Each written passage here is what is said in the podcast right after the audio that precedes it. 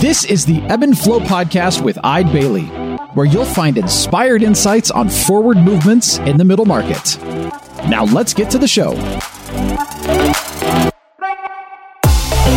Hello and welcome to Ebb and Flow. I'm your host, Clinton Larson, and joining me today again as my co host is Jenny Huteri, partner in charge of business outsourcing and strategy.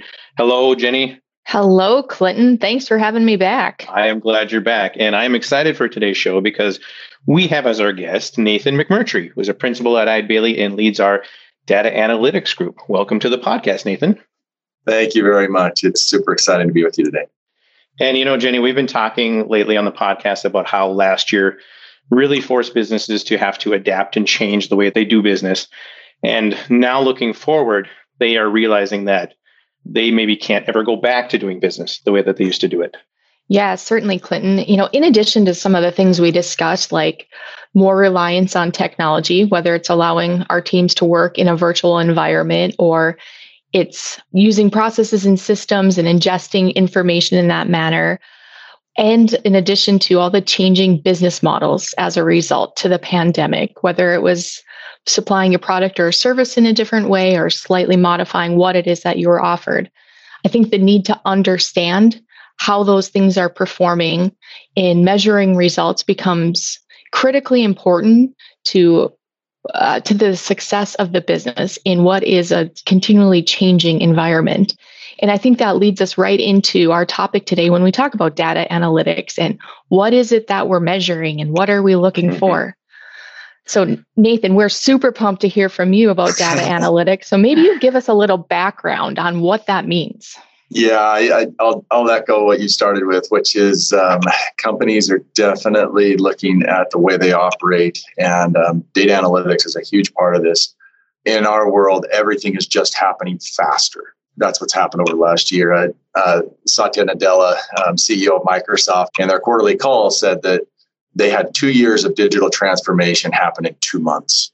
And that is what's happening for us is it's it's not it's not necessarily new. It's that everything is just happening faster. People need to adapt faster. They need to move faster and they need to pivot faster. And at the heart of a lot of that is data analytics. And you've been in this space long before the pandemic before any of this was ever dreamt would happen and accelerate this change so what prompted that interest in data analytics for you?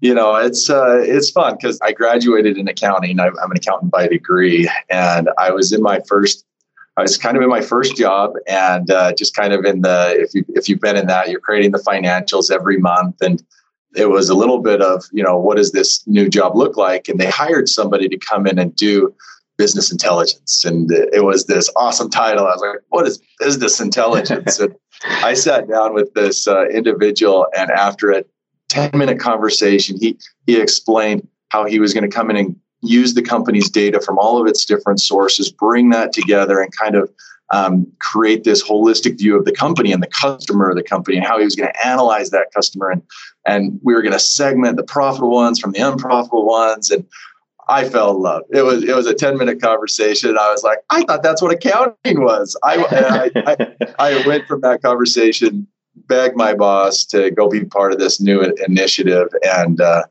um, really just feel grateful for um, kind of being at the start of a movement. This this data culture that we've seen um, just kind of peripherate through all all sorts of industries. Anyways, that, that's a little bit of my story, and uh, happy to be here. Fantastic. Well, Nathan, to your point, yet yeah, data and accounting all coming together collectively to serve clients and that those small and mid-sized business clients. So you alluded it to it with your interest in data, but tying in more with the mid-sized businesses, how are they using data in their business and how do they get started? Yeah, let me let me start with like the far end, the really successful data data successful companies right now. And so this really interesting trends happened where you have these companies like Uber. Uber is the world's largest taxi company that has no vehicles.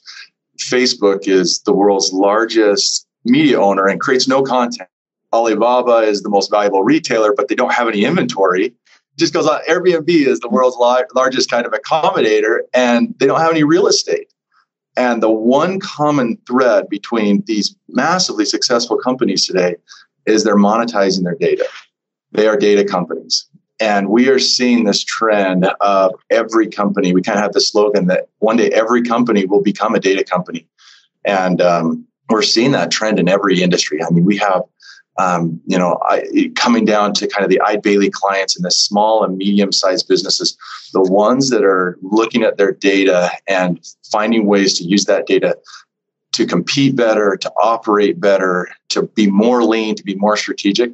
Those are the ones that are winning and it's uh, it's an awesome you know we, we, go into a lot of companies and uh, the first conversation we have data is this giant liability in the words of an accountant, right? We come in and, and they have spreadsheet anarchy. They've got data in too many systems. They've got financials or, or analysis that they're doing that's taking 30, 45, 60 days to get. And then by the time they get the answer, it's already passed. And there's this whole like liability of data. And as we work with them and watch that liability swing into an asset, it is the most awesome transformation. You see all of a sudden they can't live without this ecosystem of data that they've created. The decisions they're making are better.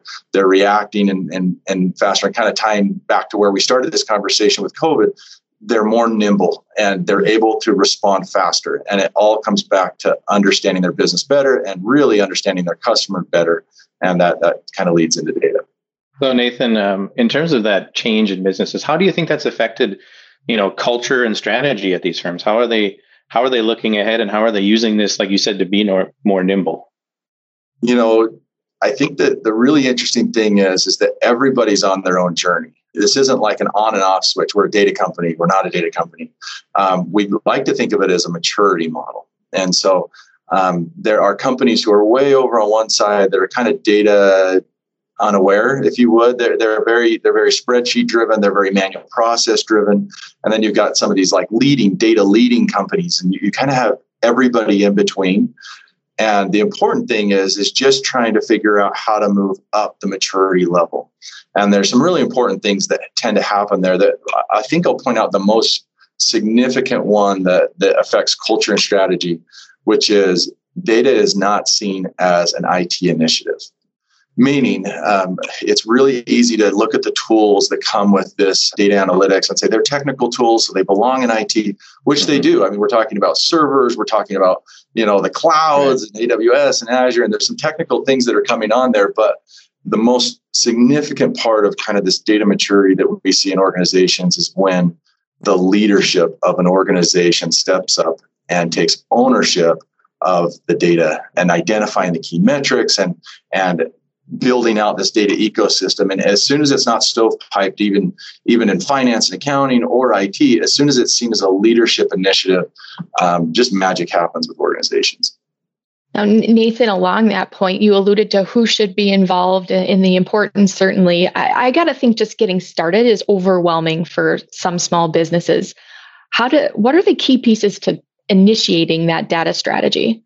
Yeah, it can be. Uh, you know, when you if you went down, I promise, if you went down and like looked at some of these companies I talked about at first with Ubers and the Facebooks, if you looked at the stack they were using, you would just die. There's no way I'm getting any of that.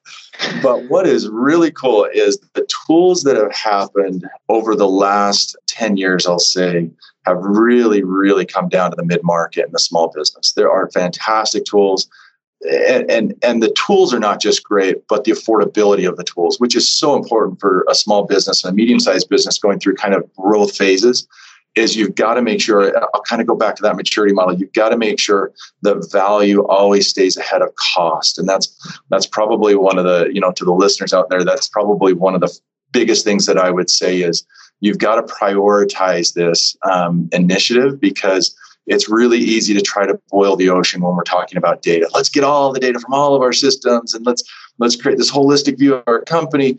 And 12 months later, we've got some of the data and we spent all this time on the back end stuff. You've really got to prioritize what are the key metrics that matter to you. And so to answer your question, Jenny, identify a few very key metrics. If you're right at that level one, hey, we just want to get started. Identify a few of those key metrics find tools that are valuable and affordable and just great, like fast to value kind of tools. We're going to leave hard, impossible things that are valuable for later. We're going to start with what we call a, a business prioritization matrix, which is just a fancy word of saying we're going to start with the things that are valuable and easy to do. And it's important to get both of those things. And that, that's where you start. What's the most valuable, easiest thing that we can do today? If you've enjoyed listening to the Ebb and Flow podcast, be sure to subscribe on your favorite podcast platform so that you never miss an episode. Also, please take a moment to share it with your professional network and leave us a review. That way, we'll be able to reach a larger audience, providing business leaders with inspired insight on forward movement in the middle market. Nathan, are there some common metrics you've seen popping up in the last year for for businesses and industries about what they're looking for? Has there been some common pain points in, in some of those areas? Yeah, finding what metrics. there's a story. I love this. I'm going to tell a little bit of story here. So uh, I, I, lived in Ukraine for a couple of years, and they have this story um, back to the USSR where they had some of their factories that they picked a metric, and the metric they picked uh, it was a nail factory, and the metric they were judged on was how many nails they could produce. And they came in and they found out that these factories were making millions and millions of nails that were just the lowest quality nail you could ever. You could you could kind of like pencil break it in half, you know, so thin of a nail. And they said, "Oh my gosh, what have we done? We picked the wrong metric." And so, and so then they said, "Well, let's let's not measure us off of uh, the number of nails. Let's instead we'll switch to the weight of the nails, so we get a nice sturdy nail." Uh, fast forward 12 months, and uh, you probably guessed they were creating massive, massive, heavy, heavy nails. And they they they totally uh, they came in there. What is going on here? And and what and they actually created a, a law. It's Goodwin's law. It's kind of a funny story there, but um, the importance of picking the right metric for your organization um, has never been more important. So Facebook would call this their North Star metric, you know, and I'd say, what is the, that's a, that's a thing to ask yourself. What's the North Star metric for our organization that as long as we're moving towards it, we're ensuring ourselves that we're we're better than we used to be. And you know, Facebook's was daily active users. They knew if they were growing daily active users, the DAUs they they called it, then they knew they were headed towards their North Star. And so that's probably kind of tying in the the leadership of an organization sit down and say, what is our North Star metric? What is the one thing that we know if we're tracking, it it it's leading to the right direction. Mm-hmm. And so um, the next part of kind of identifying the metrics is um, identifying leading indicators. And we typically talk to a lot of accountants as you know, I Bailly, we're, we're kind of targeted this office of accountancy. And um, a lot of accountants really get the financials right? They're so good at the the p&l and they, they they're, they're really good at that. But those are generally lagging indicators right? I mean just think of preparing the financial statement the period's already passed. And just by nature of what it is it's a it's a it's a rear view mirror into the business. Um, what we want to do is we want to look at the things that are leading indicators that are that are that are ahead of the curve. And one of the most interesting things to ask yourself as you look to identify leading indicators is what are the metrics that our customers care about? And so, um, you know, if I'm an airline and I'm asking myself, what are the metrics that a customer cares about? I'm caring about delayed de- delayed flights. I'm caring about lost luggage. I'm caring about the surveys of the flights, right? And um, understanding that the financials are lagging indicators from those leading indicators. And so it's a really good question. If you've kind of identified your North Star metric, then ask yourself, what are the what are the metrics that our customers would judge us by? And um, it really centers um, the organization, like every organization should be, toward their customer, and and that's the most leading part that's important. Good thoughts on that. So, obviously, with the example of the nail story and then the airlines and the customer story, those are non financial items. So, you're probably working with information coming from multiple systems for these clients. If I'm a business owner, I've got to figure out how to get you information from multiple systems in order to analyze my data. How does some of that backside organization look like, or what are my next steps? The first thing to highlight on that is that the number of systems is bigger than ever before. I read a report last week that said if you're in the technology industry, you're probably using more than 100 different applications and systems in your organization. It's it's it's it's exploded. And that's more than it was before COVID. That's part of one of this digital transformation that's happened is the number of systems people are relying on to run their organizations is bigger than it's ever been. And what that means is, is it's great because now accounting has systems and marketing has systems and the sales team has systems and it's very custom to their needs. But the problem is, is it's creating silos. Those systems aren't talking to each other. And so if I'm if I'm looking at my organization and I'm saying I want to understand my customer, I want to know what they're buying, who they're buying it from, and how long they're staying.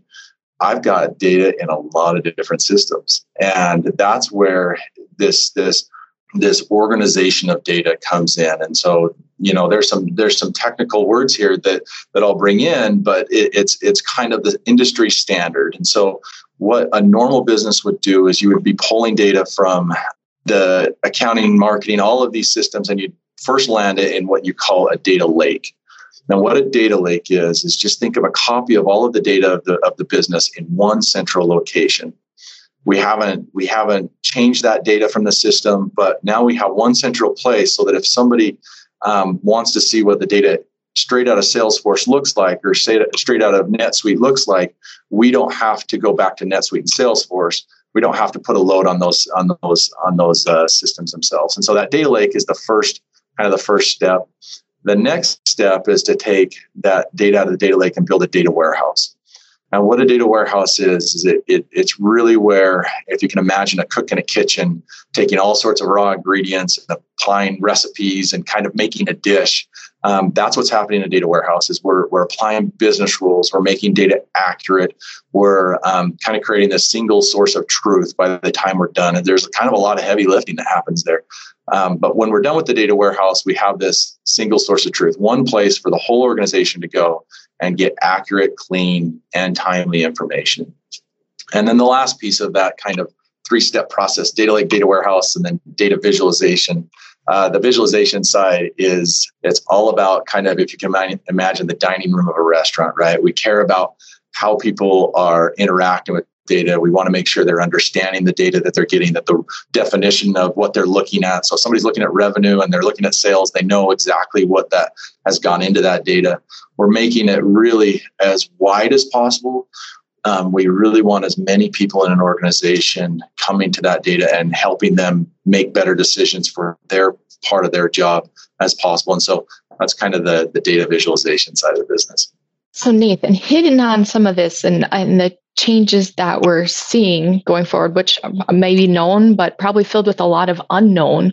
How are our businesses using this data to help forecast and anticipate future results? That's a really good question because on the higher levels of maturity, you start getting into some really exciting things that are happening with data science, machine learning, and AI. And um, it goes right into forecasting for a business all of the tools that that we kind of embrace at, at Eide Bailly come with data science pieces now. It's just data science. It kind of snuck up on us, right? It's in our applications. Uh, it, it's not it's something outside. There's there's something in Salesforce and NetSuite that they have all these data science pieces. Well, it's the same way with the data visualization tools. So if I'm forecasting revenues there's some drivers in my head, right? So I know that if I get this many users, this many new customers next year, I'm going to get this result as a business. But there's also some awesome regression analysis. There's also some um, algorithms that I can apply to the data to really get smart about where we're, we're, we're projecting for forecasting. And so um, there is, and this is probably its own podcast, but there is some very advanced analytics things that are happening that are meaningful. I think 10 years ago, all of these things would have been completely out of reach for a middle, small, mid-sized small business. And today they're extremely accessible and, and valuable to helping fast growing, medium sized businesses um, be more successful. You know, Nathan, you mentioned that in the future, every company will likely be a data company. What have you seen in terms of adoption rates? How how are people embracing this technology? I mean, what's what's been your track sort of since you started in, in data analytics till now? How has it grown? Yeah, it's uh, it's tremendous. Um, there's not a single industry that Eide Bailly uh, helps that is not using data more than it was a year ago, two years ago, five years ago. It from healthcare to government to retail to um, you know dentists. It does it, it truly it's amazing. It doesn't matter. Um, construction is is another one. It, it doesn't really matter what industry it is. The embracing of how are we going to use our data um, to make smarter, better decisions so that we can really be more valuable to our customers. And, you know, in, in the end, it's all about in business, it's all about creating this sustainable competitive advantage.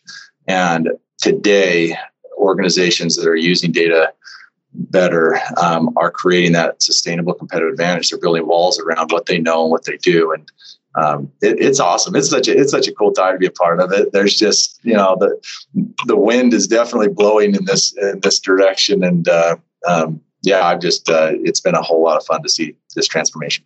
Nathan, I got to think one of the struggles for small mid-sized businesses is just getting started. You know, what are what are their first steps or what are the things that they focus on first in order to start this digital journey that towards data analytics? Think top down, not bottom up. What I mean by that. So uh, instead of instead of going hey, we're going to do this analytics thing. Let's find out where, uh, let's go talk about all our systems, which is a very kind of IT way to do things. So, what's all the systems that we have?